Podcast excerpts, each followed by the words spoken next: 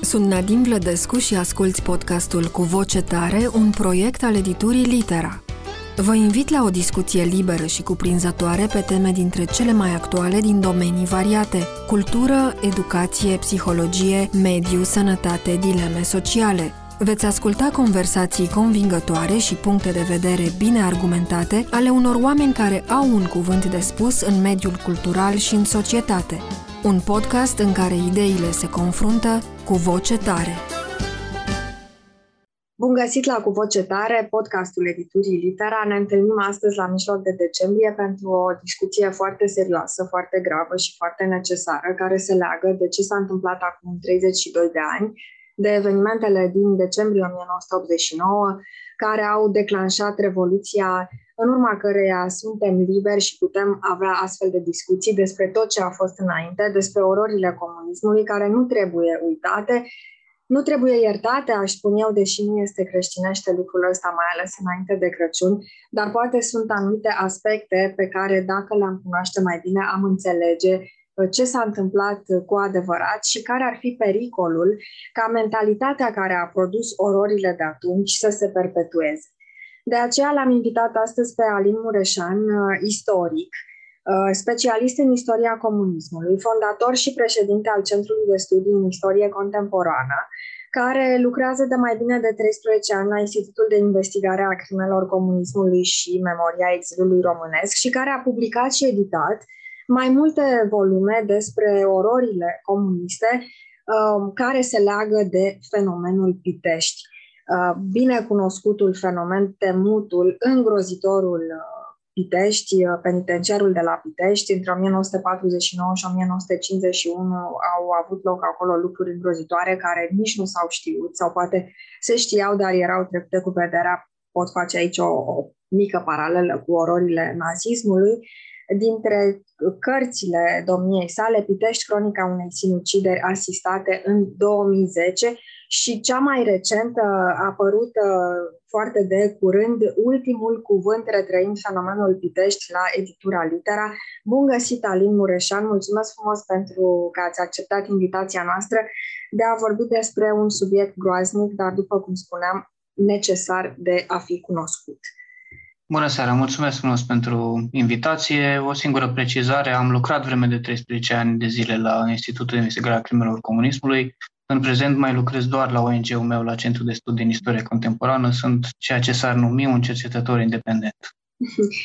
Iată, uh, că tot vorbeam de libertate, libertatea da. obținută după Revoluție, putem să-i spunem în acest context independență. Oricum, uh, ați fost cercetător timp de foarte mulți ani și reflexele de cercetător nu v-au părăsit. Prin urmare, observ în spatele dumneavoastră această hartă a penitenciarelor uh, din uh, România, uh, care trebuie studiată, dar care iarăși prezintă foarte multe orori. Ca să intrăm direct în fenomenul Pitești, pentru că nu ne putem ascunde de el, aș vrea să vă întreb, ce reprezintă el pentru memoria comunismului, care nu trebuie uitată și nu trebuie ștearsă?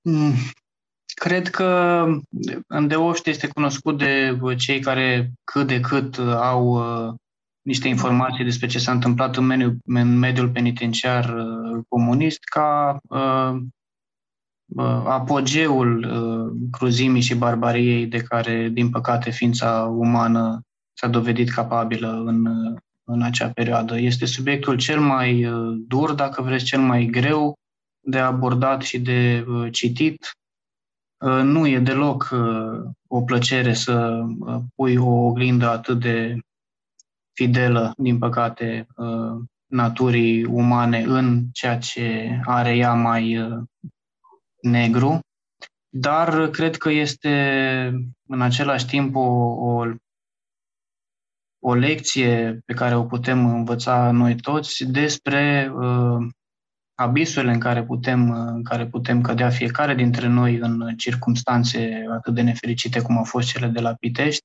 și cel puțin pentru uh, mine ca om, dincolo de pentru mine ca cercetător, a fost uh, o, cum să zic, o, o trezire foarte uh, violentă cumva la, la realitate. Uh, mi-am pierdut din, uh, cum să zic, uh, inocența, naivitatea pe care poate o aveam înainte. Cum spunea o fostă profesoară de-a mea, scritoarea Ruxandra Cesereanu, am, am căzut din paradis, dacă vreți. Și uh, nu e plăcut să te uh, confrunți cu, cu chestia asta pentru niciunul dintre noi, dar uh, cred cu tărie că este foarte necesar.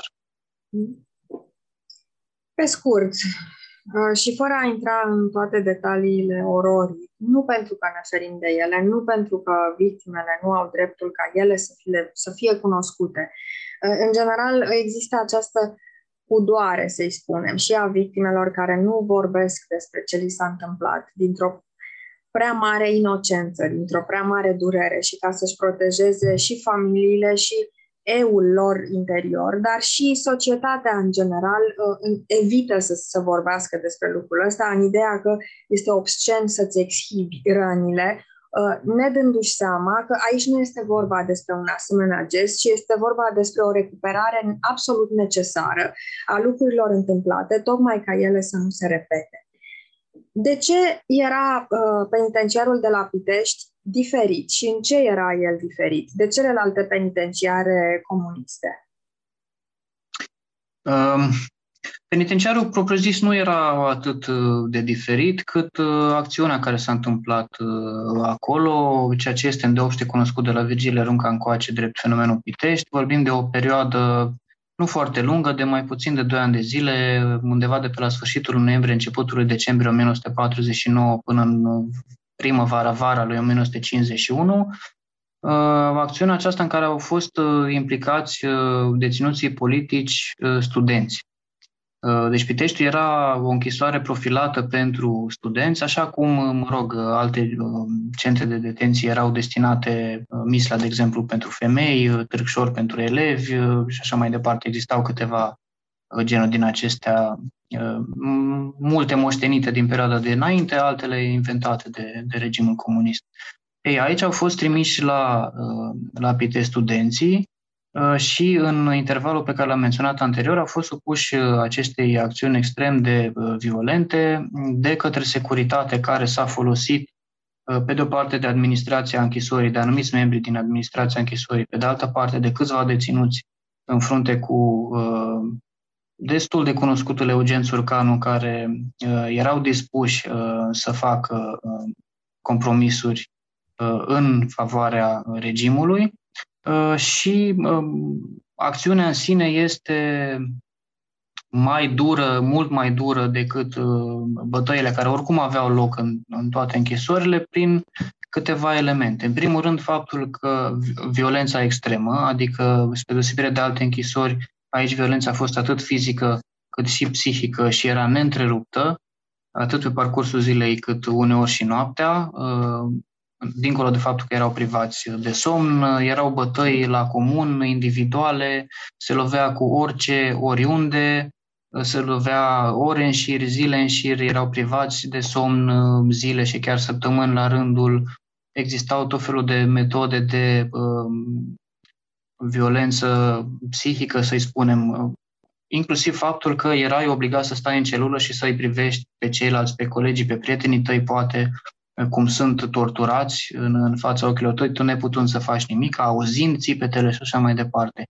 Deci, pe de o parte, um, metodele acestea de violență fizică și psihică deopotrivă, de o intensitate care a depășit cu mult tot ceea ce se întâmpla în alte închisori, pe de altă parte, faptul că ele erau aplicate uh, chiar de către uh, colegi de-ai tăi deținuți, deci uh, securitatea se ținea cumva la distanță, era ca un păpușar care manevra ce se întâmplă acolo în închisoare prin uh, un Eugen Țurcanu, cum a spus, printr-un ofițer politic, prin gardieni uneori, uh, dar în cea mai mare parte, mai ales pe măsură ce sistemul s-a dezvoltat în timp, uh, prin acești deținuți, care la început, a spune, la început erau puțin deținuți dispuși la acest compromis, în timp, prin bătăi, în schimb, au fost recrutați tot mai mulți.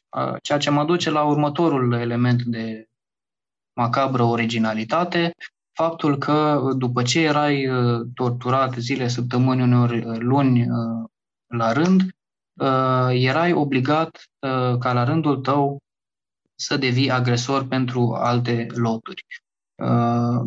scopul era acela de a obține informații despre activitatea împotriva regimului pe care o desfășuraseră cei care se aflau deja în închisori, dar și activitatea pe care au avut-o uh, toți cunoscuții, practic, indiferent că erau prieteni, uh, rude, familie și așa mai departe, chiar dacă singura lor activitate, între ghilimele, era faptul că nu te-au denunțat pe tine ca să ajungi la închisoare și au fost cazuri din acestea tragice în care deținuți au fost obligați să își toarne uh, părinții, frații, surorile și care au ajuns ulterior în închisoare din, din această cauză.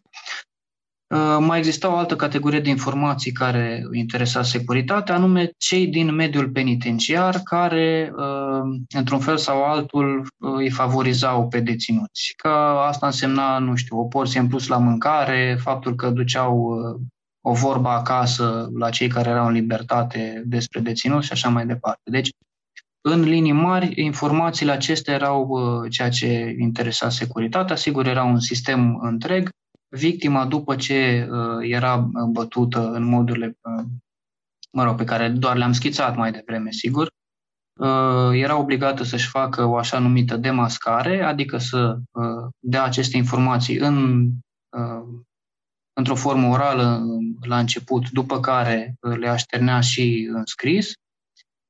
Acestea ajungeau la securitate care opera arestările pe care le considera necesare, dar după această etapă a demascării, urma etapa aceea în care trebuia să dovedești că uh, ți-ai schimbat concepțiile, că ești de partea regimului, prin urmare să fii fie uh, planton, adică gardian, să zicem, pentru cei care urmau să fie bătuți, fie să mergi să-i tragi de limbă, în, uh, să obții informații de la ei înainte de declanșarea bătăilor, fie pur și simplu să îi bați pe uh, colegii și prietenii tăi. Asta ar fi, așa să spun, extrem de schițat uh, sistemul de la Pitești. Deci era vorba de scopul uh, obținerii informațiilor și după aceea de scopul reeducării. Este un scenariu clasic, este aplicat ad literam din 1984, uh, mă rog, avant la letră, dacă pot să mă exprim astfel, care arată încă o dată că bestialitatea oamenilor este aceeași pretutindeni. Uh, voiam să vă întreb dacă acest fel de a proceda uh, provenea pe filieră NKVD, dar nici nu mai contează lucrul ăsta, pentru că oricine ar fi uh, venit cu ideea sau ar fi adus sistemul, dacă sistemul nu ar fi întâlnit oameni în interiorul țării, în interiorul penitenciarului, în interiorul securității, care să fi făcut ce au făcut, Um, nu ar fi uh, continuat. Pe de altă parte, există și întrebarea legitimă pentru ceilalți. Um, puteai să te opui la un moment dat, nu cedezi torturii oricum ar fi. Foarte multă lume își pune întrebarea asta, mai ales în perioade de război sau în alte vremuri în care libertățile noastre nu erau consfințite ca acum. Cum ar reacționa la tortură? Sunt extrem de puțini cei care nici măcar știind că ar, uh, n-ar ceda, uh, nu cedează. Uh, foarte mulți au impresia că nu vor ceda, că vor rămâne fermi, că au un crez, au o credință, au o familie, că îi susține ceva, dar nu se întâmplă asta și este omenesc. Pasul următor însă, să devii torționar pentru a scăpa la rândul tău de tortura impusă ție, este unul cu atât mai pervers. Uh, cu cât uh, presupune într-adevăr o spălare pe creier, o, o reeducare. De asta, când, când vorbești de fenomenul Pitești, uh, cuvântul reeducare este primul care îți vine în minte. Acum, aș vrea să vă întreb două lucruri aici. Cum se explică această bestialitate a torționarilor de la uh, vârful ierarhiei? Nu vreau să pronunț numele lor, Cred că ceea ce trebuie făcut e, uh, într-o astfel de situație este să păstrezi memoria victimelor intactă, vorbind cât mai mult despre ele și numindu-le.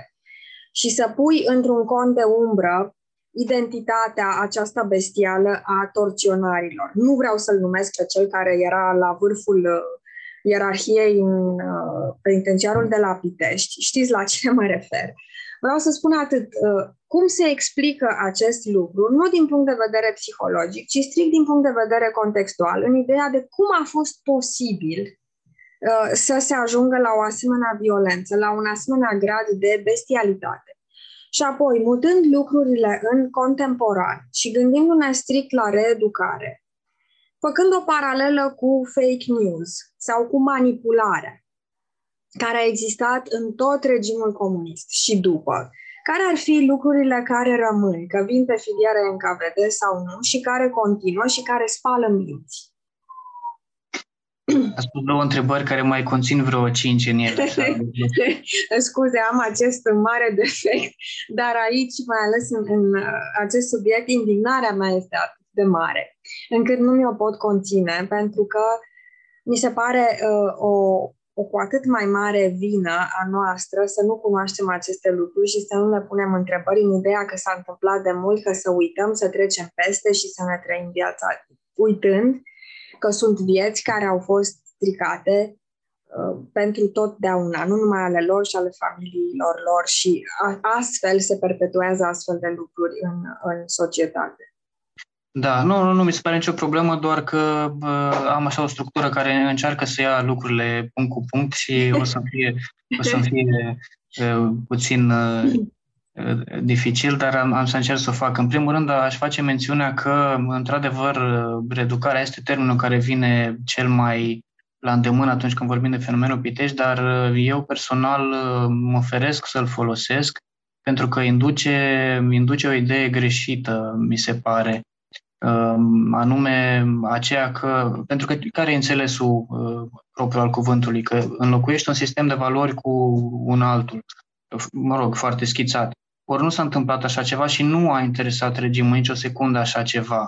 De, despre educare putem vorbi uh, numai în ideea în care, uh, într-un înțeles, uh, în care dăm la o parte tot, tot sistemul de valori și de credințe al uh, deținutului Uh, sistem cu care intrase în închisoare uh, și nu punem nimic în loc. Uh-huh.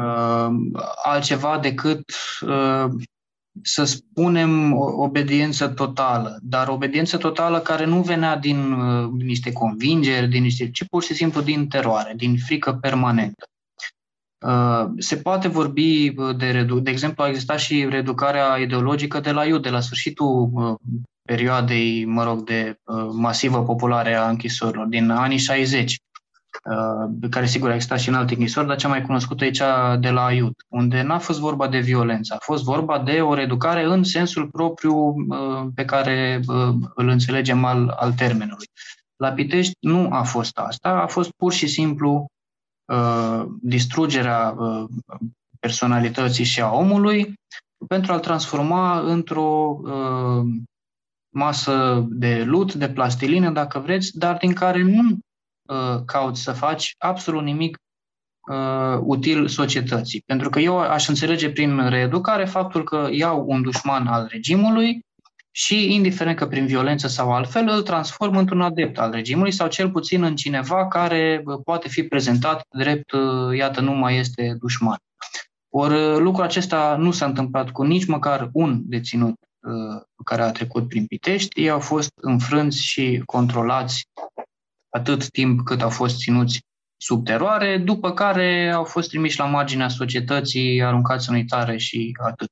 Uh, deci am ținut să fac o dată această uh, precizare de terminologică, dacă vreți, în înțelesul meu, cel puțin. Cât privește condițiile care au permis să se ajungă la asemenea violențe și asta cumva se leagă de presiunea care a fost uh, pusă de uh, securitate, de la vârfurile securității există o ierarhie pe care am reușit să o stabilesc destul de bine, cu, cu nume și prenume, chiar dacă nu le uh, menționăm uh, acum, ele sunt deja cunoscute. Uh, au fost atât de impresionați de cantitatea de informații Uh, care putea să iasă folosind violența, încât au aplicat o presiune tot mai mare și tot mai mare. De sus în jos, să zicem că au existat vreo cinci uh, trepte, așa, pe care se cobora de sus până jos. Și fiecare treaptă adăuga mai multă presiune pe subordonat. Uh, ca și cum un director ar face presiuni pe șeful de serviciu, crește în producția cu 10%. Șeful de serviciu merge după aceea la angajat, îi cere 15%. Angajatul merge la zilier, îi cere 20%. Și așa mai departe. E un mecanism uh, similar. Uh, regimul știa foarte bine că se folosește uh, violența, nu interesa absolut deloc. A, au existat anumite probleme în momentul în care au început să moară deținuți și au trebuit contrafăcute uh, actele de deces, pentru că nu se putea spune că s-au sinucis sau că au murit în urma bătăilor și trebuiau practic să mintă că suferau de diverse boli și asta a creat o oareșcare problemă. La început regimul nici măcar nu era pregătit pentru decese și unii membri uh, ai administrației închisorii au sunat familia să ca să recupereze cadavru, lucru care a fost o, o mare problemă și după aceea s-a instituit o regulă că familiile nu mai trebuie și nu mai pot fi anunțate de decesul uh, apropiaților. Deci până când s-a reglat acest sistem uh, a durat destul de mult. Dar faptul că s-a, s-a ajuns la aceste grozăvii îl explic prin această presiune constantă pe de-o parte, pe de altă parte prin uh, totalul, uh, totala lipsă de respect pentru ce însemna o ființă umană care nu este uh, 100% de acord cu tine și nu întâmplător am explicat în, în aceste cuvinte Uh, fenomenul pentru că mi se pare că este un pericol constant, inclusiv în zilele noastre și întotdeauna de-a lungul societății umane. Avem această tendință de a demoniza, de a diaboliza, de a dezumaniza complet uh, pe cei care nu sunt de acord cu noi, într-un mod care ne permite foarte ușor, în condiții din acestea anormale, de închisoare, de război, cum am spus, sau orice alte uh, condiții în acestea extreme, să desconsiderăm umanitatea din, din celălalt pur și simplu pentru că nu suntem uh, de, de acord cu ceva din ceea ce spune el sau ea. Și atunci cred că această combinație de factori, plus faptul sigur că uh, cei de la uh, conducerea securității și uneori închisorilor erau, cum să spun, oameni nu neapărat că lipsiți de pregătire, pentru că umanitatea nu ți dă neapărat pregătirea intelectuală, dar erau pur și simplu lipsiți de umanitate, erau foarte vindicativi unii dintre ei și sigur, uh, așa cum spuneați, faptul că s-a ajuns la niște uh, persoane care uh, erau probabil pot fi circunscrise unor patologii. Nu sunt uh, un mare specialist, dar uh, e destul de evident totuși că cel puțin comportamentele lor uh, pot fi studiate și în acest registru psihologic, să nu ai niciun fel de considerație pentru sentimentele celui de lângă tine, este destul de clar că e o problemă mare acolo și este la fel destul de clar că o, o asemenea trăsătură de caracter este necesară ca să poți să uh, aplici violențele care s-au aplicat. Și, uh, în ultimul rând, uh, spuneați de filiera sovietică. Aici, din păcate, am, am încercat destul de mult să obțin documente și argumente în sprijinul acestei ipoteze. Nu pot să spun că am reușit să o fac. Ce este foarte clar este că conducerea securității de atunci uh, cuprindea aproape în totalitate, dacă vorbim de conducerea majoră, uh, agenți uh, ai NKVD, însă mi-e teamă că ceea ce s-a întâmplat la Pitești este, sigur, într-un cadru creat de acești agenți NKVD, Uh, dar cred că a, a fost uh, un aport foarte mare și din partea, uh, pe de-o parte, da, a oamenilor care s-au trezit în, în acest context, care în condiții de privare, cum spuneam, de somn, de violență extremă, de presiuni constante de tipul Adică ei știau că au niște condamnări, dar le se spunea acolo în închisoare, nu vei ieși când, când îți expiră condamnarea, vei ieși atunci când vom considera noi că ai ajuns în punctul în care nu mai ești un dușman al regimului. Și atunci, sigur că ceea ce dărâmă un om, pentru că vorbeați și de asta, de cum ar rezista oricare dintre noi la, la tortură, în momentul în care ai un orizont de timp, să știi, domne, am de suferit o săptămână cruntă, după care ă, toate astea se termină e un sprijin foarte important. În momentul în care nu ai niciun orizont de timp decât atunci când vei spune și vei face ca noi, atunci ce se va da drumul, lucrul ăsta cred că uh, accelerează extrem de mult uh, prăbușirea. Și e un uh, întreg, uh, întreg cumul de, de factori. Eu nu cred că ar fi rezistat prea mulți. Uh, în primul rând că cei care se bat cu, cu pumnul în piept, care ar fi rezistat, cred că sunt primii care ar, ar ceda mhm. La, la asemenea presiuni. Uh, nu cred în, în bravura de tipul acesta. Uh, dovedește pur și simplu o neînțelegere a, a ceea ce s-a întâmplat acolo și uh, cu toate că au existat uh, atitudini punctuale, sigur, uh, din acestea în care au, au încercat să refuze să lovească pe X sau pe Y sau să facă anumite uh, activități din acestea pe care le considerau sub demnitatea lor, singurul răspuns era că erau din nou bătuți, din nou trecuți uneori prin toate etapele. Nu erai niciodată de altfel uh, sigur de poziția ta. Au existat cazuri chiar de colaboratori ai lui Țurcanu, deci de agresori care de luni de zile uh, îi băteau pe ceilalți, care au fost găsiți cu diverse lucruri, că au ascuns o informație care a reieșit ulterior din demascarea altuia, că, nu știu, a lovit cu milă la un moment dat sau că așa i s-a părut lui Surcanu sau al cuiva uh, că a lovit cu milă. Și erau trecuți uh, de la început prin toate uh, etapele pe care nu le-am mai menționat. Mă rog, existau câteva etape așa prin care se trecea până să ajungi la Uh, demascare și în poziția de agresor. Și deci nimica nu te ferea, niciodată nu erai sigur. Și atunci, în, în această psihoză colectivă și permanentă, uh, e foarte greu de, de, uh, de rezistat și e foarte ușor pentru noi să spunem acum din libertatea și din confort, domnule, aș fi făcut și aș fi dres.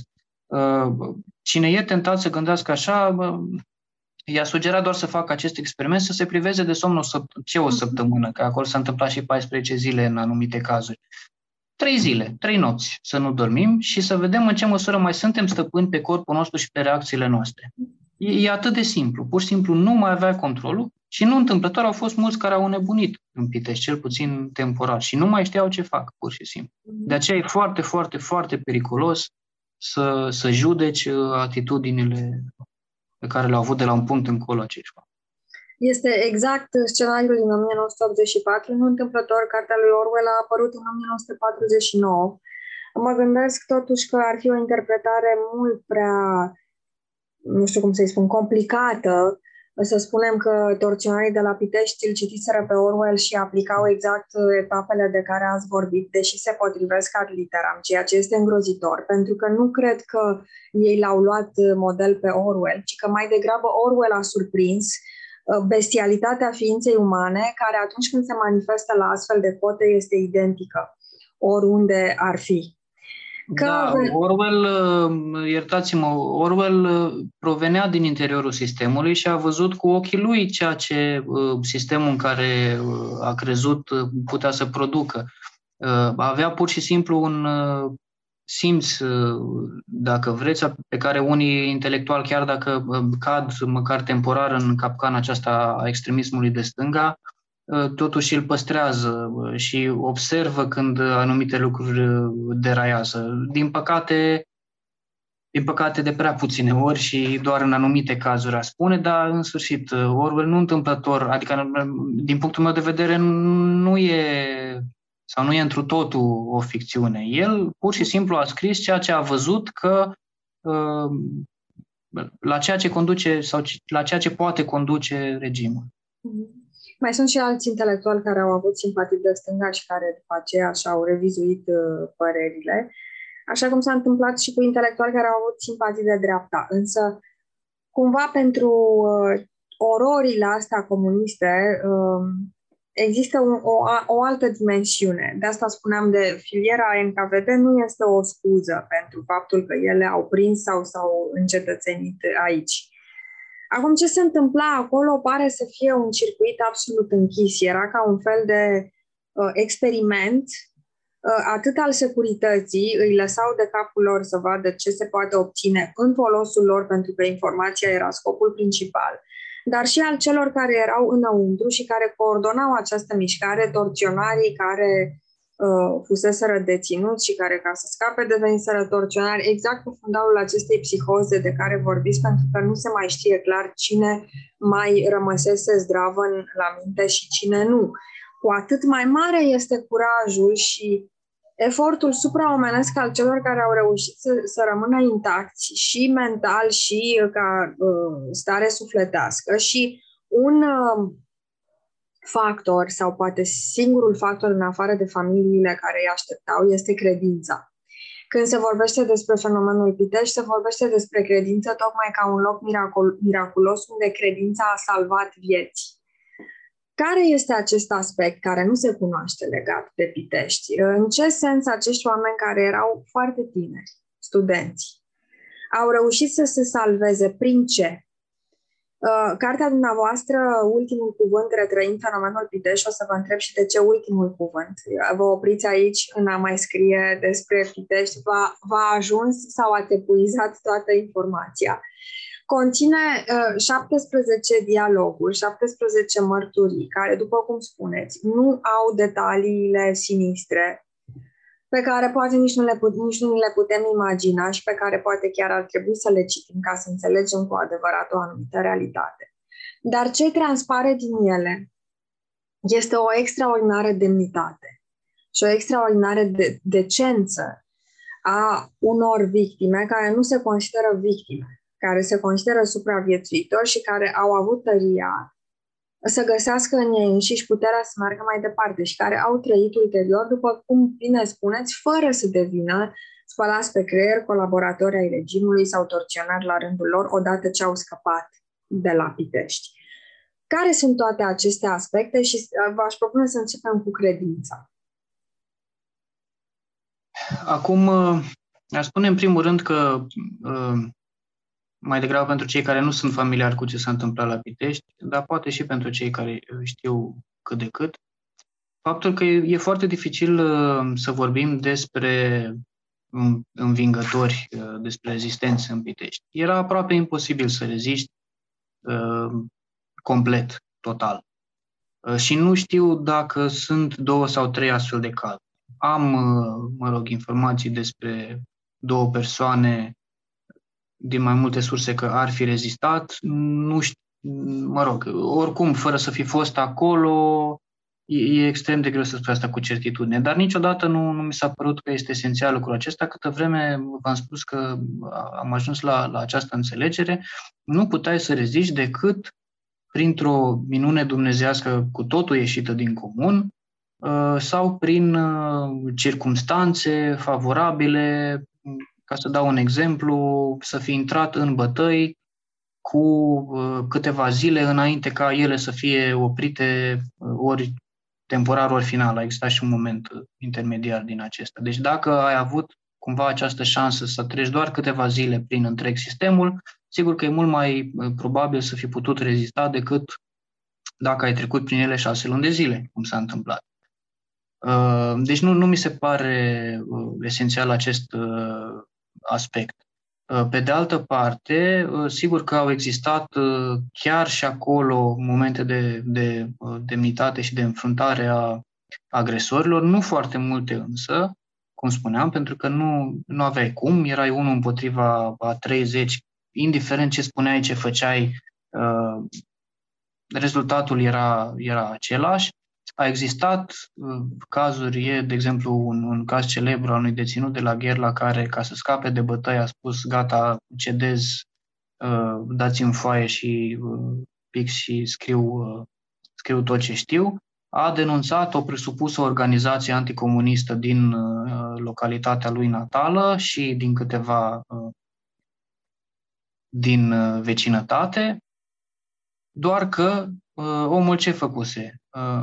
Uh, în loc de uh, rezistenți, luptători anticomuniști, oameni cu atitudini anticomuniste, i-a declarat pe toți activiștii de partid și din securitate pe care îi știa de la el și din localitățile învecinate. Sigur că mai devreme sau mai târziu securitatea a aflat și și-a încasat un supliment de bătaie pentru uh, această farsă pe care le-a, le-a jucat. Deci au existat punctual și astfel de atitudini absolut remarcabile, dar uh, nu ar fi corect să uh, credem că uh, asta a fost o atitudine foarte uh, des uh, întâlnită. Au existat oameni, pe de altă parte, care au cedat direct de la amenințare sau după prima bătaie, foarte puțini care au cedat chiar înainte de orice fel de bătaie. Uh, firea umană e foarte diversă și punctele noastre de rezistență nu se, nu se întâlnesc. Ele, în, ce consta, în ce consta cedarea? Și ce se întâmpla după cedare? Cedarea însemna, în primul rând, uh, oferirea acestor informații, aceste demascări despre care vorbeam, uh, că ele erau uh, verbale, că erau după aceea scrise, mai însemna și faptul că erai obligat la o pseudo-spovedanie pe invers, în care erai obligat să-ți denunți, să-ți bagiocorești toate Uh, credințele nu doar la nivel de uh, idee, ci și de persoane, adică erau obligați să își uh, înjure părinții, să îi facă în fel și chip, uh, frații, surorile, profesorii, modele etice din libertate și așa mai departe. Adică trebuia să bagiocorești tot ceea ce reprezenta un reper pentru tine și asta de față cu ceilalți deținuți sau chiar prieteni de-ai tăi. Adică era o dublă Uh, adică, pe, pe de o parte, era căderea în proprii tăi ochi, nu? că ajungi să spui și să faci așa ceva. Pe de altă parte, uh, existau și toți acei uh, martori.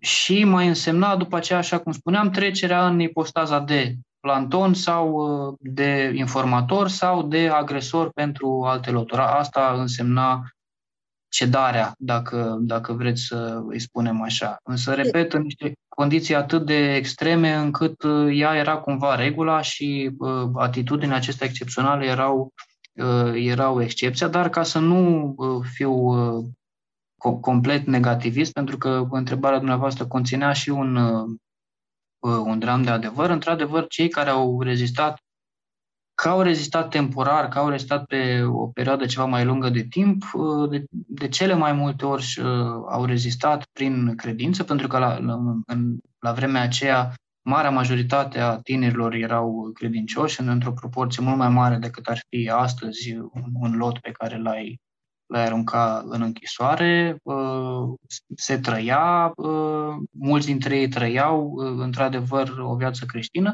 dar la fel de adevărat e că existau și oameni care erau ca și astăzi creștini numai de fațadă sau nici măcar atei, deci n-aș generaliza niciuna dintre atitudini. În închisoare au existat oameni așa cum au existat și în libertate, dintre cei mai buni la cei mai puțin buni și cu tot ce există între cele două extreme. Acum, eu când am zis rezistența, nu m-am referit la rezistența în sensul de nu au cedat presiunii, uh, orice li s-ar fi făcut, s-au ținut tari și asta a fost, nu au putut fi înfrânți fizic sau psihic. Mă refer la rezistența propriu-zisă fizică, faptul că au supraviețuit, în sensul că prin orice mijloc au reușit să iasă vii de la Pitești. În sensul ăsta mă referam la rezistență și ca să reziști că înțeleg că și dacă cedai, de asta v-am întrebat ce se întâmpla după cedare. Nu erai pus la adăpost pentru eventuale violențe ulterioare. Puteai oricând să recazi și să fii bătut și torturat și să iei de la zero, cum ați spus, într-un ciclu progresiv. Deci uh, îți trebuia un ceva în care, de care să te agăți, o ancoră, iar atâta timp cât nu știai cât va dura acest lucru și că era uh, aceeași zi a lui Sisif uh, dusă la infinit și la extreme uh, fizice, adică uh, vreau să spun prin rezistență, suportabilitatea lor fizică și psihică, faptul că nu au înnebunit în primul rând și este o, o, o rezistență a organismului, adică o victorie a organismului, pentru că, într-adevăr, cineva privat de somn atâtea zile în șir își uh, dereglează totalmente structurile uh, mentale și neuronale și nu mai poate funcționa uh, cu tulburări neurologice foarte grave și în condițiile astea că au mai putut să aibă și puterea fizică.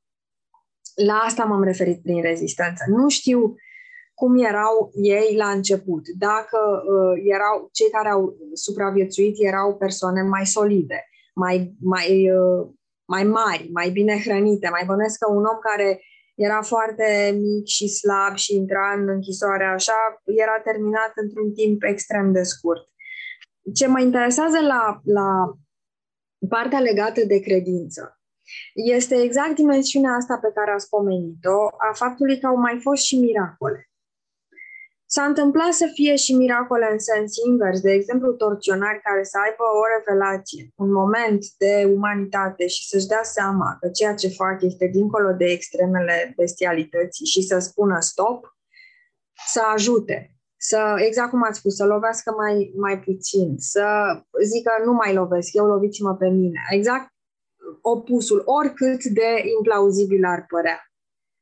Am înțeles. Uh, acum, da, uh, din punctul acesta de vedere, uh, rezistența fizică mi- mi-e foarte greu să o explic, altfel decât aceea că totuși erau, erau tineri, așa cum am mai spus, și cu siguranță au putut să suporte mai mult decât ar fi suportat, nu știu, un organism de 50, 60, 70 de ani, cum au existat destule și din acestea în, în închisoare, dar nu în Pitești. Uh, nu întâmplător, sistemul s-a uh, exportat după aceea și în alte închisori, inclusiv la Gherla, și acolo există, unde la Gherla nu mai erau doar studenți, erau oameni din toate uh, categoriile de vârstă și nu întâmplător mortalitatea a fost mult mai mare la Gherla decât la Pitești. Aș mai spune însă că moartea era, nu doar că nu era căutată, cu una, posibil două excepții în Pitești, dar în rest au făcut tot posibilul să nu se moară, să ducă uh, victima până în până în pragul morții, dar să se întoarcă. Cei care au murit în Pitești, de exemplu, au murit 11 oameni, în doi s-au sinucis, unul, cum spuneam, a fost uh, ucis cu bună știință, în timp însă, prin tortură. Ceilalți au murit pur și simplu pentru că, din greșeală, s-a mers prea departe cu tortura, nu s-a oprit la timp, sau pentru că au intervenit diverse complicații medicale, mă rog, Uh, dar moartea nu, nu era căutată. Rezistența, deci, o explic pur și simplu prin faptul că erau mai tineri. Nu știu în ce măsură, e foarte, foarte greu de cuantificat în ce măsură, eu știu, viața lor interioară a determinat o, o rezistență fizică ceva mai mare. Cu siguranță există și astfel de cazuri, dar este aproape imposibil de, de reconstituit astăzi. Cum am putea altfel decât prin memoriile cuiva? Uh, da. Spuneți, scuze, v-am întrebat. În ceea ce privește, da, spuneați de, de, mă rog, este o parte a doua a întrebării, sigur că au existat și de, deținuți care transformați în agresori care uh, nu se simțeau confortabil în pielea lor în ceea ce făceau. Dintre cei care rămăseseră, sigur, cu uh, facultățile mentale ne, nealterate. Uh, nu puteai să faci însă prea mult mici, mici gesturi au existat. Nu o să le știm niciodată pe toate pentru că uh, informații de genul acesta nu puteam să primim decât de la uh, supraviețuitori, adică de la cei care fie și-au scris memorile, fie au fost intervievați de mine sau de către altcineva. Uh, și a- acesta este un procent destul de mic față de cei care, față de toți cei care au trecut uh, prin Pitești. Există câteva astfel de mărturii, că așa cum spuneam, uh, se lovea mai mai cu milă în uh, anumiți, dar erau extrem de riscante, pentru că, am mai menționat, puteai să treci, dacă erai prins, treceai încă o dată prin toate, prin toate etapele și atunci uh, trebuia să-ți cauți foarte bine momentul, trebuia să nu fie uh, niciun fel de martor și chiar și atunci era un risc foarte mare pentru că verificarea era dublă și nu știai dacă cel pe care îl ajuți tu nu te va turna el pe tine. Au existat și astfel de cazuri și aș menționa unul, chiar dacă e după uh, sfârșirea Piteștiului, e un caz foarte tragic. Câțiva dintre, uh, dintre deținuți au fost implicați ulterior într-un proces. Uh, o parte din, uh, dintre aceștia au fost după aceea ținuți în viață câțiva ani de zile pentru a fi implicați într-un al doilea proces legat de Pitești și în perioada aceasta de închisoare dintre cele două procese au existat doi deținuți care rămăseseră, din păcate, Uh, cu puternice uh, sechele psihologice, nu mai uh, erau în facultăților mentale și ajungeau să îi toarne pe cei care îi ajutau. Au existat 16 deținuți izolați într-o secție specială la Fortul 13 Jilava, aproape toți trecuți prin Pitești, și unii în, în patru celule. deținuții dintr-o celulă au încercat să îi ajute cu uh, pâine, niște bucăți de uh, pâine, mâncare, deci ascunsă în o toaletă care era comună acolo pe, pe secție, le-au lăsat special pentru deținuții din camera alăturată. Printre acești deținuți exista și uh, unul care rămăsese, cum spuneam, unul dintre cei doi care rămăsese cu sechele puternice, în momentul în care a descoperit pâinea, i-a turnat pe cei, în loc să o mănânce, ceea ce ar fi ajutat lui, evident, la supraviețuire, de altfel, din păcate, a și murit după, la, la puțină vreme, i-a turnat pe cei care l-au ajutat. Deci ei, lucrul ăsta se întâmpla după ce Eugen Țurcanu murise, la sfârșitul 1954, dar acești deținuți refuzau să creadă că informația este adevărată, credeau că face parte în continuare din uh, testarea, o încercare, dacă vreți, a lor și uh, continuau până la Uh, autodistrugere, practic, să, să acționeze așa cum uh, fuseseră programați. Ascultați cu voce tare, un podcast al editurii Litera.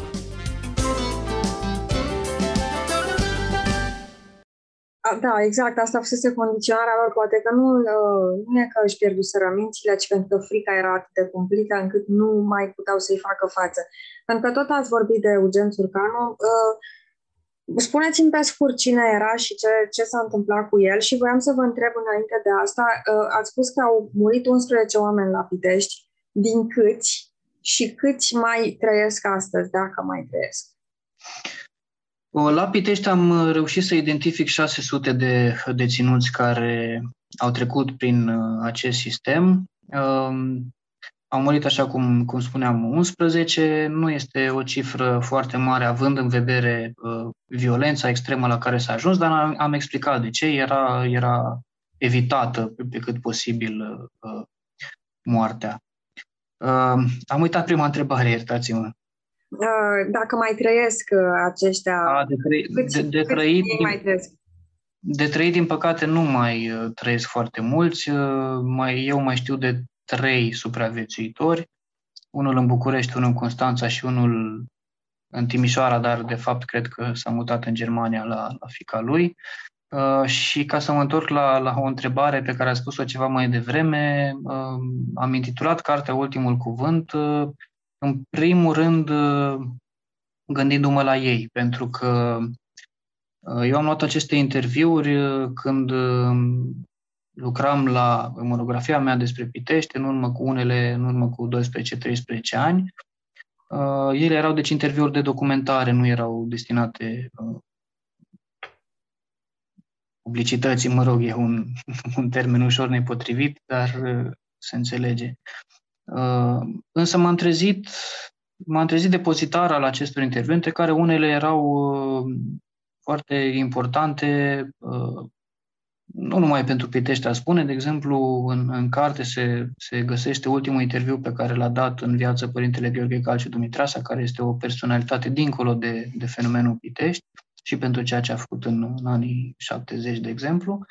Uh, și uh, mi s-a părut cumva nedrept să, să rămân eu singurul depozitar al, al acestor interviuri. Uh, așa s-a născut ideea acestei cărți și am vrut să le, să le public. Practic, niciunul dintre cei intervievați în carte, din păcate, nu mai este, este printre noi.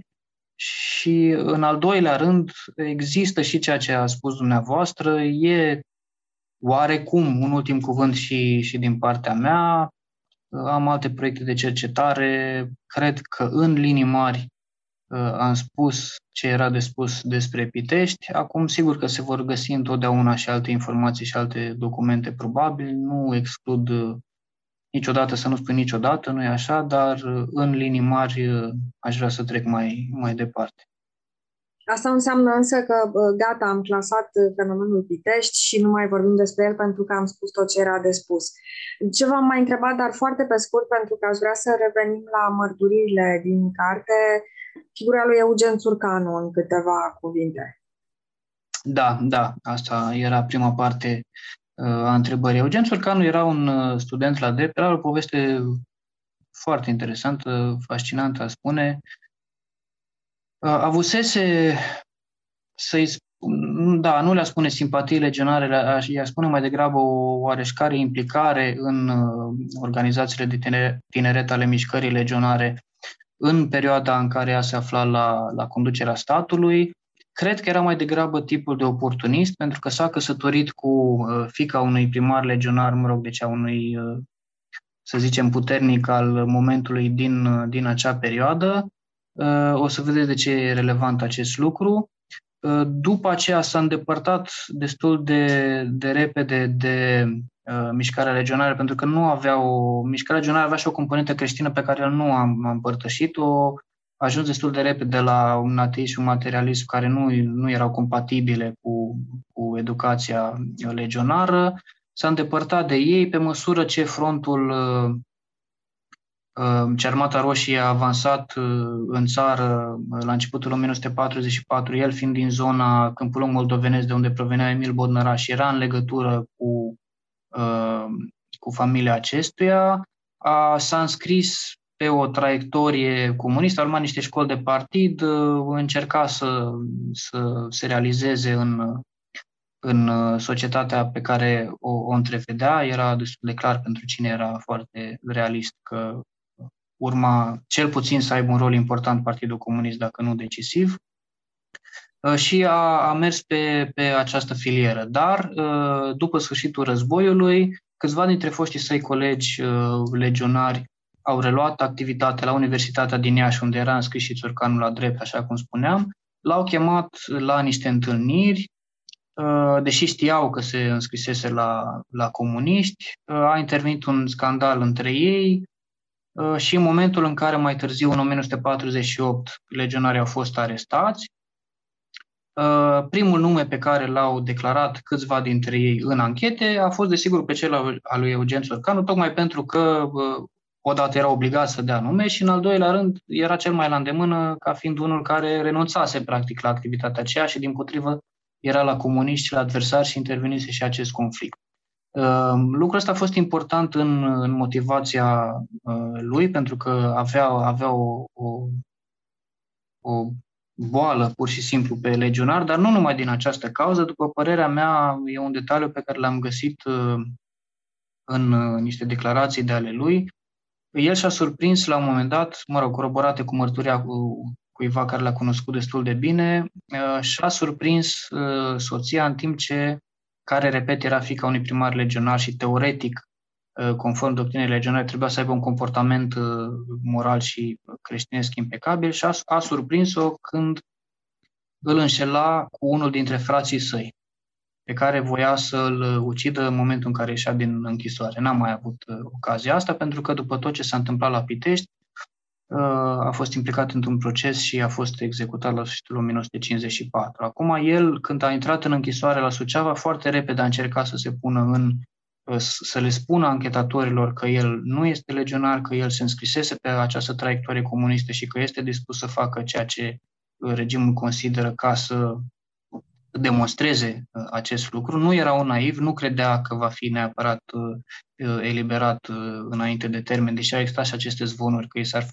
i s-ar fi promis o, o carieră în securitate. Nu știu cât de adevărat este acest lucru. El știa că ori uh, îi va ieși cu brio toată acțiunea, ori va, va merge la moarte, ceea ce avea să și întâmple, însă a profitat de o acțiune a unui alt deținut uh, din Suceava, un lider legionar, care a încercat să, și de la el a pornit povestea asta cu termen de reeducare, deținutul respectiv a încercat să promoveze o reeducare ideologică prin care să scape de închisoare pe cei cu activitate mai joasă în, în organizațiile de tineret ale mișcării legionare. Dar securitatea n-a fost deloc interesată de reeducarea aceasta ideologică. L-am manevrat pe Țurcanu uh, să obțină informații. Eram în perioadele de anchetă, deci înainte de procese și de condamnări. Voia să afle prin Țurcanu securitatea, deci, uh, aceste informații. Uh, celălalt deținut a fost uh, repede marginalizat. Uh, Țurcanu a fost scos în față promovat, transferat la Pitești, unde avea să continue cu niște instrucțiuni minimale să meargă pe aceeași linie de culegere de informații. La un moment dat, ca să scurtez povestea în Pitești, circula zvonul că el și cu încă vreo 3-4 apropiați erau informatori în slujba securității și lumea a început să ferească de el. Și atunci, singura modalitate de a mai obține informații de la deținuți a fost folosirea violenței, care după aceea a crescut progresiv până s-a ajuns la cotele la care s-a ajuns, din păcate. Și așa cum spuneam, la sfârșitul 1951 a fost ridicat, asta este o altă poveste cum s-a întrerupt, nu o să intru în ea acum, a fost ridicat pentru cercetare, a fost ținut în anchetă împreună cu alți câțiva deținuți mai bine de 2 ani de zile și în urma unui proces a fost uh, executat la Jilava. Foarte pe scurt, ca să încheiem cu capitolul Ciurcanu, de ce este el important când se vorbește despre fenomenul Pitești? Pentru că întotdeauna îi se pomenește numele.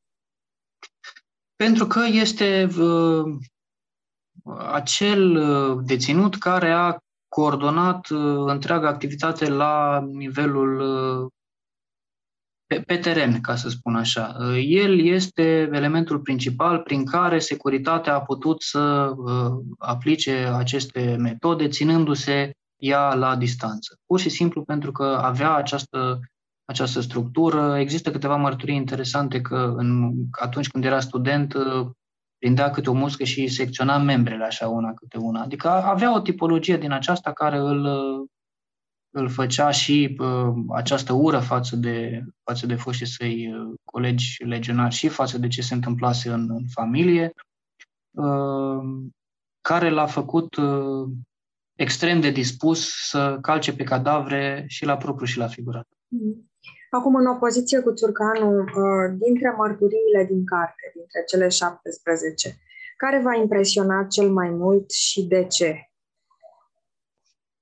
Mm.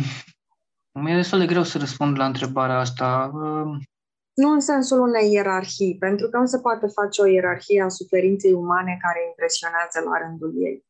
În sensul de uh, detalii sau în sensul de capacitatea organismului respectiv de a rezista, exact cum spuneam. Organ, prin organism nu mă refer numai la corp, mă refer la întreaga structură internă a persoanei, care după aceea a mai avut și tăria de a povesti.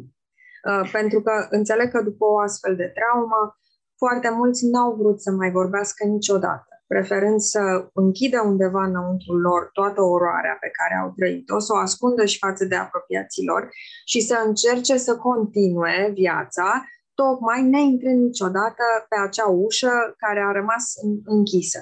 Să ai acest curaj de a povesti înseamnă și a menține trauma deschisă uh, în continuare. Este cu atât mai mare uh, tăria lor, a mărturisitorilor. Știți, uh, timpul, după părerea mea, poate că nu vindecă rănile, dar le cicatrizează și bă, trebuie ținut cont și de faptul că eu am vorbit cu, cu supraviețuitorii la câteva decenii după ce s-a întâmplat ce s-a întâmplat. Sigur, pentru că așa a fost, uh, cum să zic, nici nu se putea vorbi înainte de 89 și pentru că atunci am, am avut eu uh, vârsta și, și preocuparea, preocuparea necesare. Cred că sunt două lucruri care, care m-au impresionat mai mult. Uh, pe de o parte, uh, nu venea să cred, eu eram și foarte tânăr atunci când le-am făcut, aveam 20 ceva de ani, eram proaspăt și de pe băncile facultății, nu aveam uh, experiență de viață aproape deloc și, și eram, și mă rog, din, păca- din fericire, din păcate, nu știu, sunt extrem de empatic și mă, mă impresionat foarte tare uh, poveștile lor și mai ales ce au pățit după ce au ieșit din închisoare, când au continuat să fie marginalizați și să nu li se permită să aibă o viață cât de cât uh, normală, nici profesional, nici uh, familial, personal. Uh, m-a impresionat uh, capacitatea unora dintre ei de a vorbi cu detașare și umor despre ce au pățit în, în închisoare. Asta mi s-a părut ceva absolut de neconceput Există un, uh, inter, un interviu, mă rog, e un dublu interviu acolo între un deținut din Ploiești, Constantin Rodas, și uh, un deținut care uh, în anii din urmă s-a, s-a și călugărit și care este unul dintre cei care l-a torturat pe acest Constantin Rodas și i-am adus la un loc, i-am pus față în față, e o poveste extraordinară despre uh, credință și despre iertare. Uh, și, iar acest Constantin Rodas era în, în timpul interviului, mai glumea, mai din când în când zicea, Doamne, a fost bine, a fost frumos. Pentru mine era, era pur și simplu, pur și simplu de, de neînțeles de, de unde își găsea acea, această putere de a, de a avea această atitudine care nu era jucată, adică se vedea destul de clar pe, pe el, faptul că era, era absolut sinceră și era un trăitor. Și în al doilea lucru, dacă e să vorbim despre, despre interviu, cred că acum dacă mă gândesc ceea ce, ce, m-a, ce am apreciat cel mai mult, nu știu dacă Ba da, cred că pot să spun și că m-a impresionat, este interviul cu, cu Dumitru Ispas din uh, București, care este singurul dintre deținuții uh, care proveniseră din uh, structurile de tineret ale mișcării legionare, care a avut uh, tăria să spună la sfârșitul vieții că consideră că a avut un crez greșit, uh, consideră că uh, existau multe lucruri în doctrina legionară care erau uh, împotriva democrației și că nu, nu găsește nimic mai, mai bun și mai valoros decât uh, libertatea și democrația. Și mi s-a părut, pentru cineva care a suferit atât de mult în, în închisoare uh, pentru crezurile din tinerețe, să ai capacitatea aceasta de, a, de a-ți reevalua uh, viața și credințele din tinerețe, mi se pare absolut impresionantă, cu atât mai mult cu cât uh, ea este foarte rar întâlnită în genere, numai dacă vorbim despre cei care au crezut în, la extrema stângă, dacă e să vorbim și, mă rog, acum îmi pare rău că fac o țintă din, din George Orwell, dar dacă l-ați amintit mai devreme, uh, foarte mulți dintre aceștia care uh, se spune la nivel public că și-au uh, reevaluat uh, căderile din tinerețe, căderile înspre stânga, înspre extrema stângă, de fapt, că stânga este perfect rezonabilă și în regulă. Uh, de fapt, de fapt au un soi de răfuială personală cu o problemă sau alta, sau cu o persoană sau alta și nu cu ideologia în sine. Sunt alte cărți ale lui Orwell care sunt absolut de necitit din punctul meu de vedere într-o perspectivă uh, a democrației și a libertății uh, reale. Și nu, mă rog, repet, acum întâmplător l-ați uh, menționat și fac așa în mod fals din el țintă, dar foarte, foarte mulți dintre cei care sunt cunoscuți drept, astăzi drept mari anticomuniști, în realitate, când citești printre rânduri, nu sunt într totul anticomuniști. Este, dacă vreți, o paralelă cu ce s-a întâmplat în România, și ca să facem legătura și cu, cu zilele noastre, că ne aflăm în 16 decembrie, cu scrisoarea celor șase mhm. din 1989, când uh, acei demnitari comuniști au scris nu împotriva regimului comunist, pe care l-au servit cu devoțiune întreaga lor viață, ci împotriva lui Nicolae Ceaușescu, pe care nu îl înghițeau pentru că îi marginalizase. Mhm. Deci este o diferență destul de importantă pe care eu țin să o subliniez. Pentru că nu e tot una să fii suferit uh, în închisoare ani de zile și să fi fost uh, anticomunist și să fi stat în vile în Dămăroaia, să fi trimis la închisoare pe Iuliu Maniu prin 48 și după aceea să te trezești uh, mare democrat care învață poporul român libertatea și da, este foarte important că ați subliniat acest lucru, pentru că pentru a schimba un sistem trebuie schimbată mentalitatea și ideologia care nu se schimbă în felul ăsta nu-mi place cine este acum la putere și după aceea mhm. îmi schimb poziția în funcție de cine vreau eu să fiu la putere sau mai ales dacă vreau eu să fiu la putere. Um, aș vrea să mai discutăm și despre partea asta cu 16-17 decembrie și cum se leagă de moștenirea fenomenului Pitești.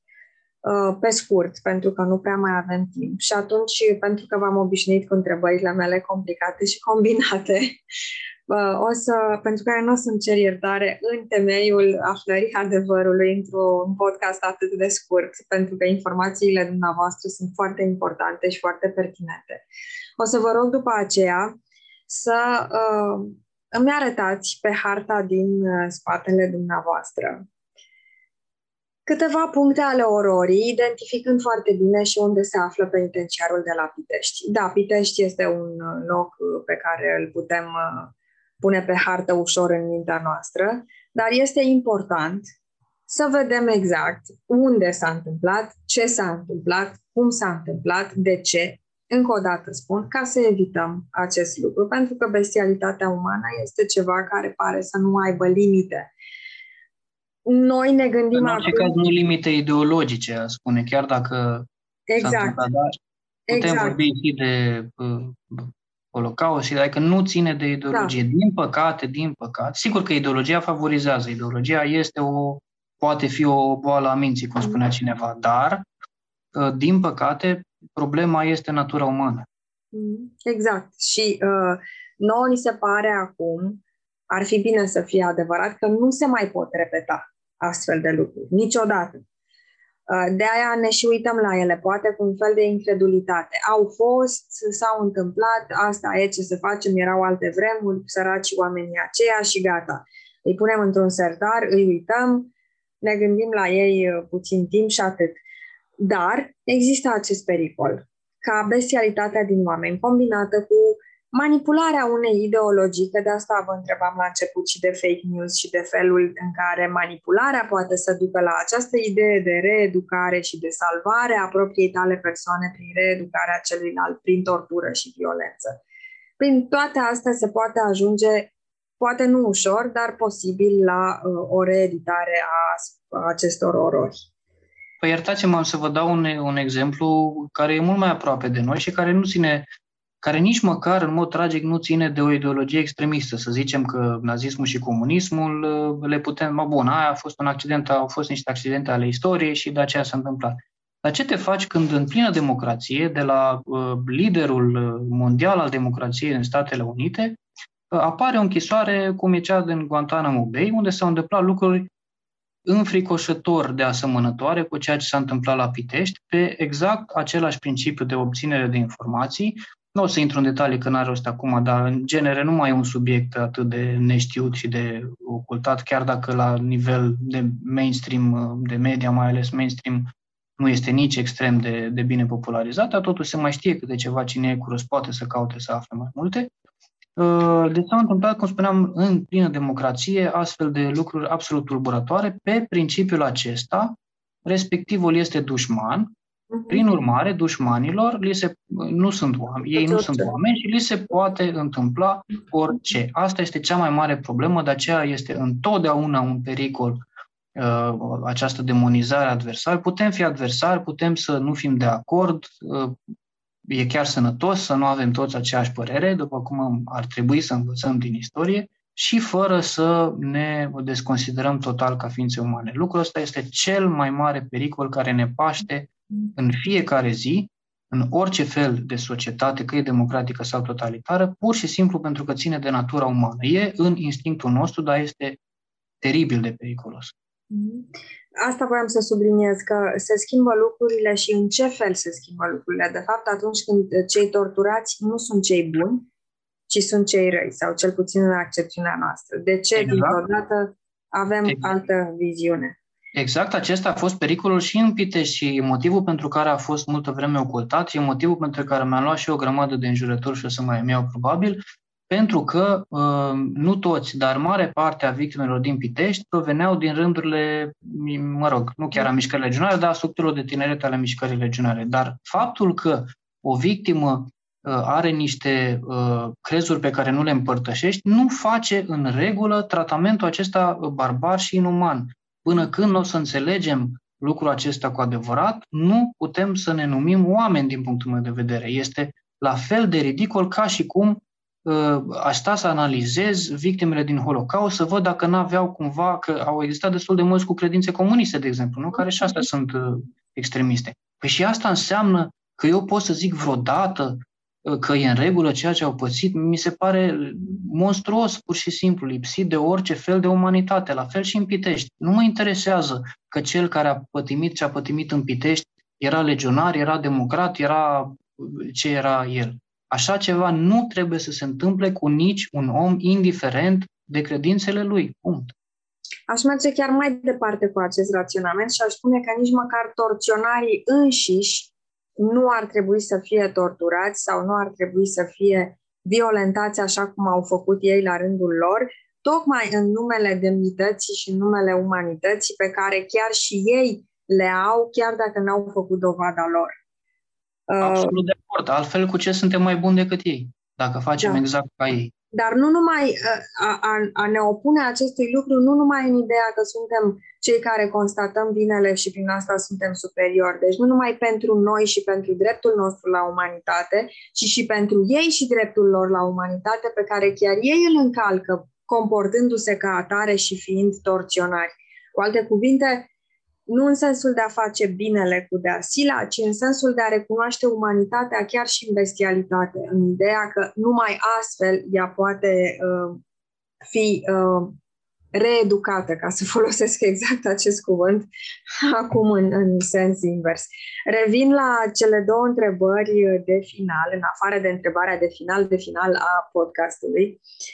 Uh, cum se continuă uh, fenomenul Pitești cu tot istoricul lui și el fiind uh, un deschizător de drumuri în sens negativ pentru ce a însemnat istoria comunismului în România uh, până în 16-17 decembrie 1989, pentru care avem această discuție exact astăzi. Uh, imposibil de răspuns uh, pe final de podcast. lăsați, un, lăsați un cliffhanger, un, un cârlic pentru următoarea ediție în care să vorbim despre acest subiect. E foarte greu de dus un astfel de podcast încă o dată cu mari mulțumiri pentru uh, pertinența informațiilor furnizate de dumneavoastră, doar că subiectul în sine este uh, terifiant. Pe scurt, dacă, dacă puteți spune, dacă nu, da. trecem la harta din, din spatele dumneavoastră.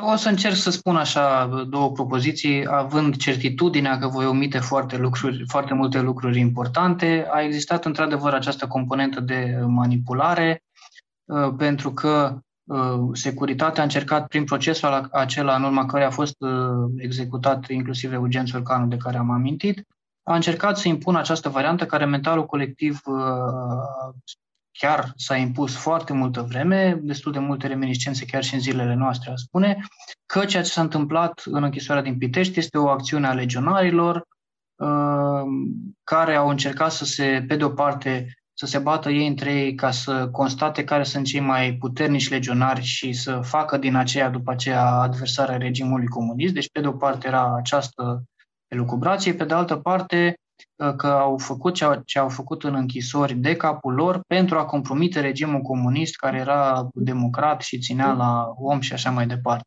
Deci aceste două uh, idei au fost foarte multă vreme împinse în spațiul public uh, și deci această, acest cinism, această manipulare este uh, foarte ușor de observat în, în toate vremurile, inclusiv în zilele noastre, precum și aruncarea vinei pe, pe victimă. Întotdeauna. Asta este...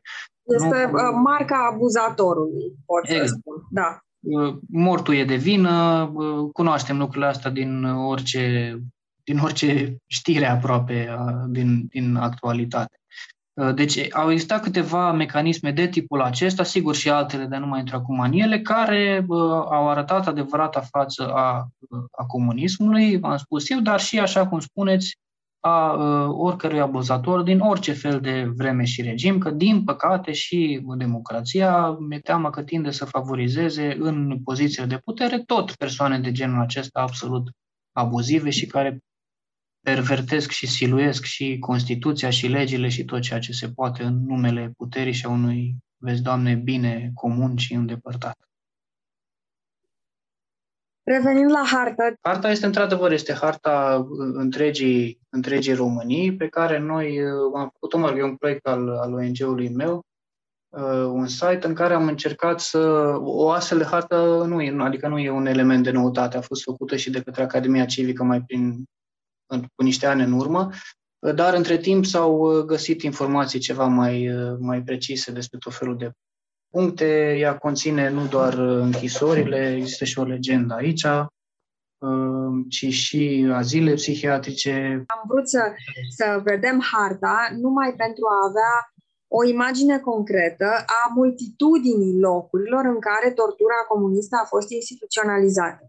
Și o să vă rog, pentru că îmi pomenați de legendă, să-mi spuneți cam câte astfel de penitenciare existau, câți oameni au murit în ele, care era diferența pe scurt între ele, conform legendei, am văzut că sunt triunghiuri pătrate, uh, dreptunghiuri, alte forme geometrice care arată instituții uh, de boli mentale, cum este Sapoca și altele uh, specializate, cum mi-ați spus, penitenciare pentru femei, penitenciare pentru elevi, pentru legionari și așa mai departe, pentru tineri, Da, uh, sunt, mă rog, cifrele sunt încă disputate din punctul meu de vedere, însă uh, noi ne-am oprit la cele care sunt documentate și documentabile și chiar verificabile de către aproape oricine.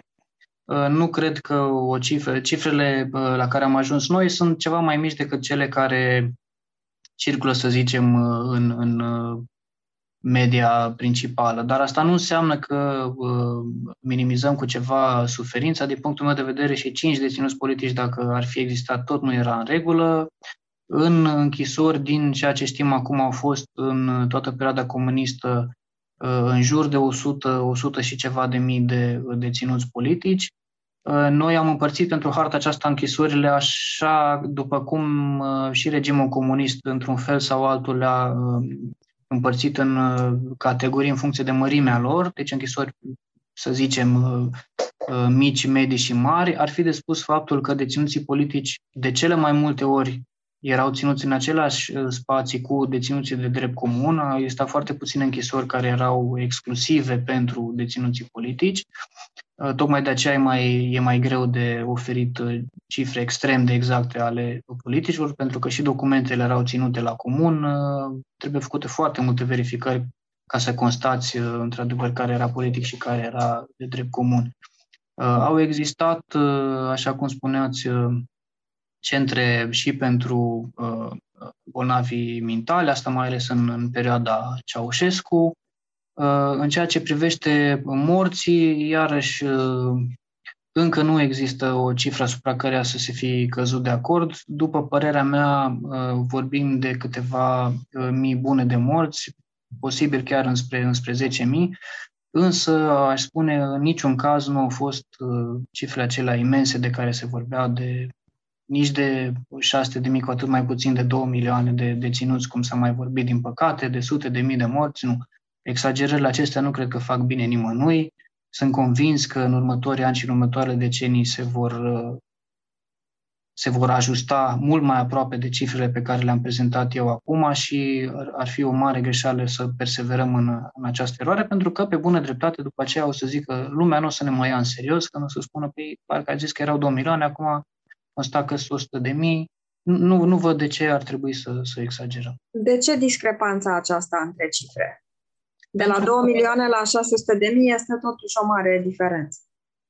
Pentru că documentele au fost accesibile foarte târziu, uh, parțial, uh, mă rog, lucru care continuă până în, până în zilele noastre, uh, pentru că regimul comunist nu a ținut o evidență strictă și așa cum o țineau, de exemplu, naziștii, mă rog, nu doar pentru că erau naziști, pentru că erau germani, în primul rând. Noi nu suntem germani și nu suntem la fel de metodici și de acribici, atunci uh, s-a mers foarte mult pe, uh, mai ales imediat după 90 a existat și foarte mult uh, patetism, lucru absolut de înțeles și un oarecare spirit revanșard.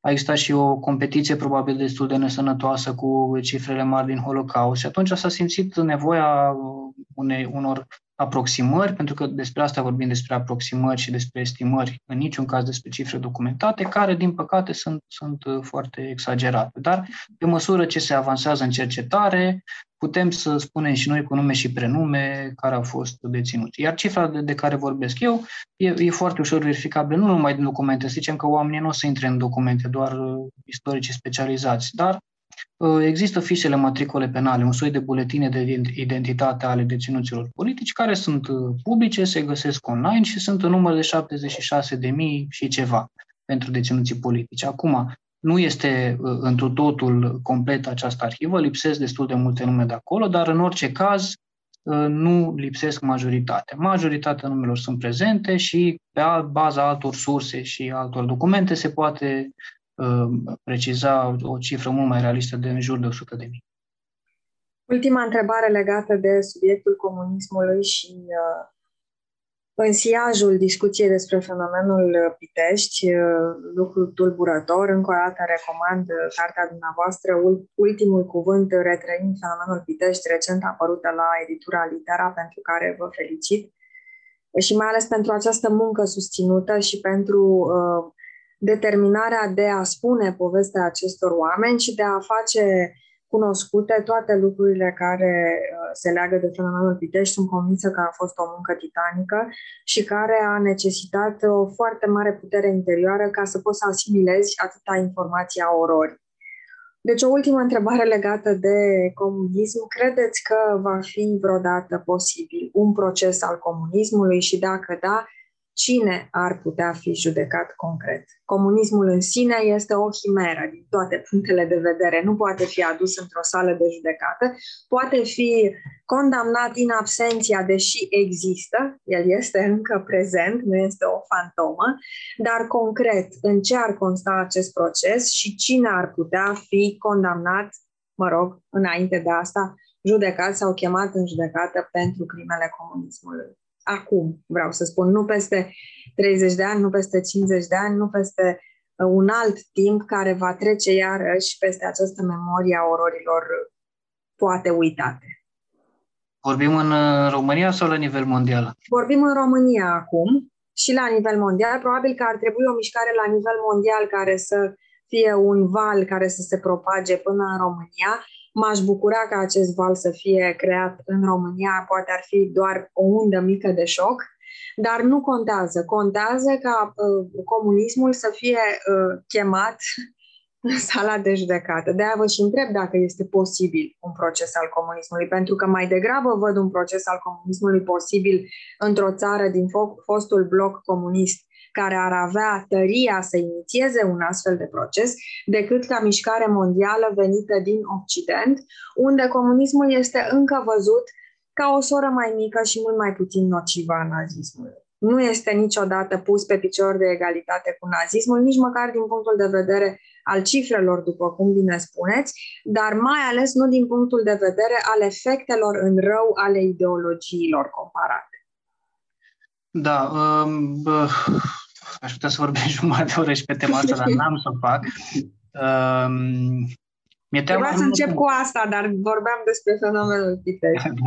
Da. Nu, nu, nu sunt uh, optimist din punctul acesta de vedere. Consider că a putut să existe un proces al nazismului exclusiv datorită faptului, uh, din cauza faptului sau, a nu, datorită faptului în cazul ăsta că uh, uh naziștii au pierdut războiul, prin urmare au fost învinși și învingător întotdeauna are dreptate și poate să facă orice, pe când uh, comunismul a ieșit câștigător din al doilea război mondial. Uh, s-a continuat, nu numai în Uniunea Sovietică, în multe alte țări și până în zilele noastre supraviețuiește în, în, în multe țări, chiar în, în unele care ar surprinde poate pe unii, în Parlamentul European există deputați comuniști asumați, adică e, e, aproape, e aproape de bon ton.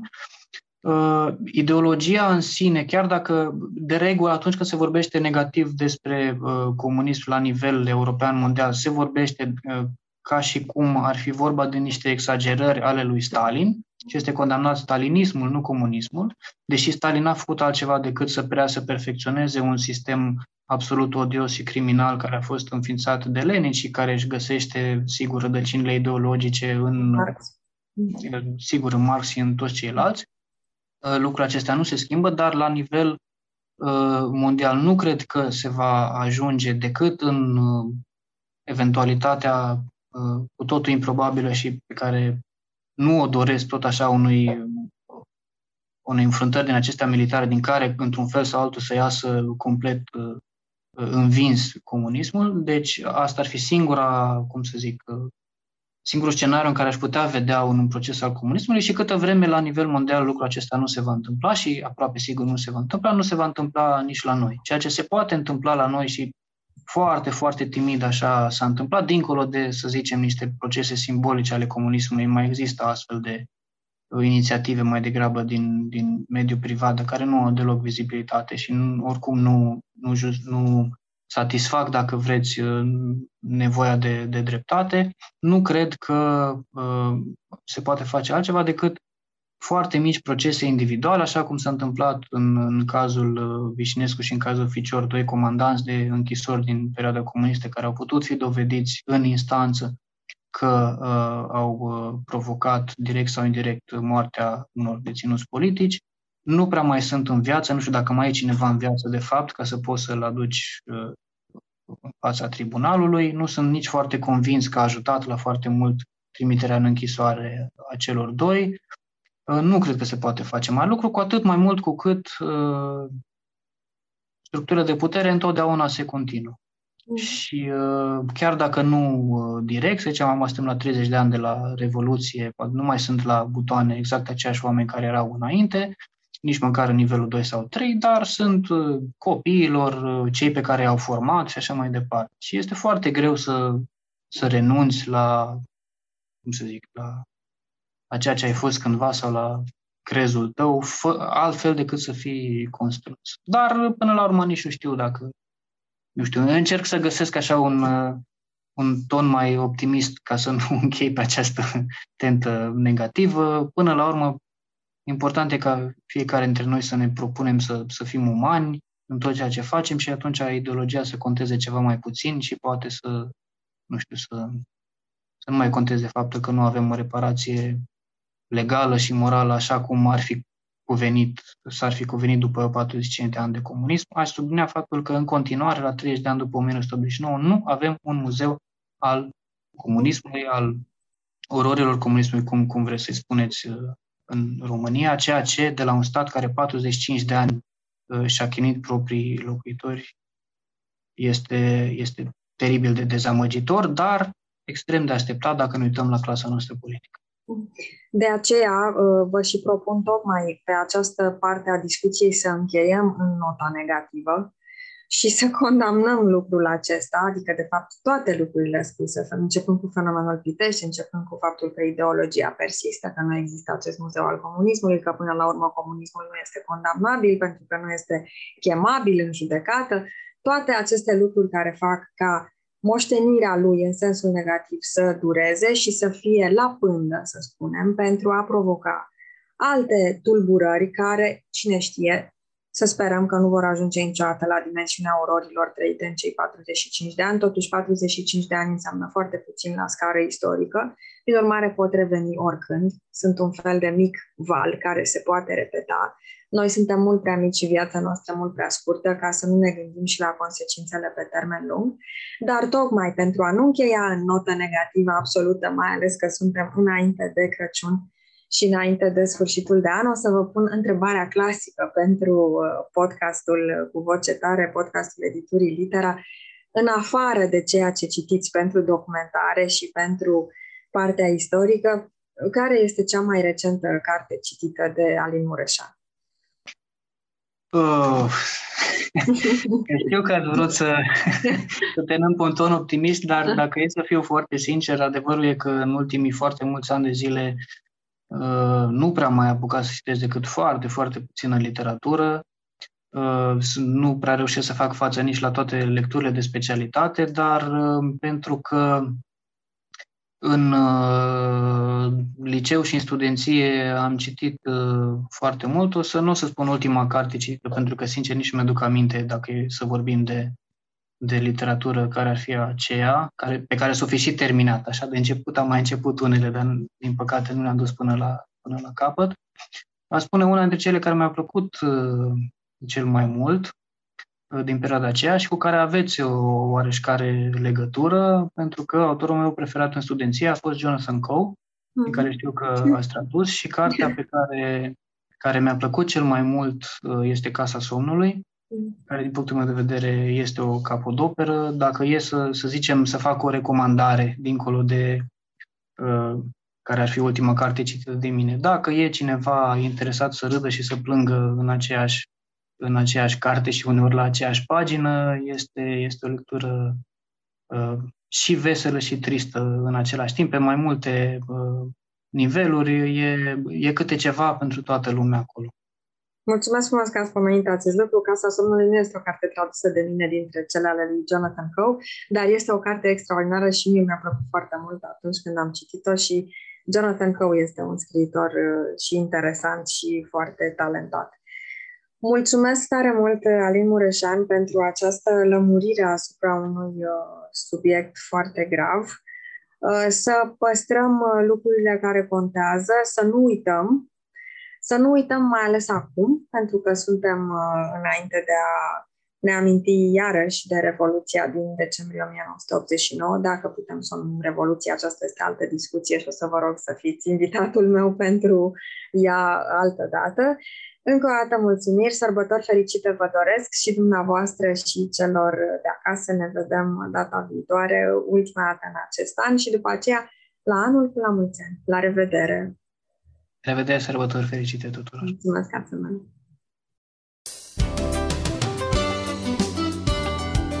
Ați ascultat Cu Voce Tare, un podcast litera cu Nadine Blădescu și invitații săi.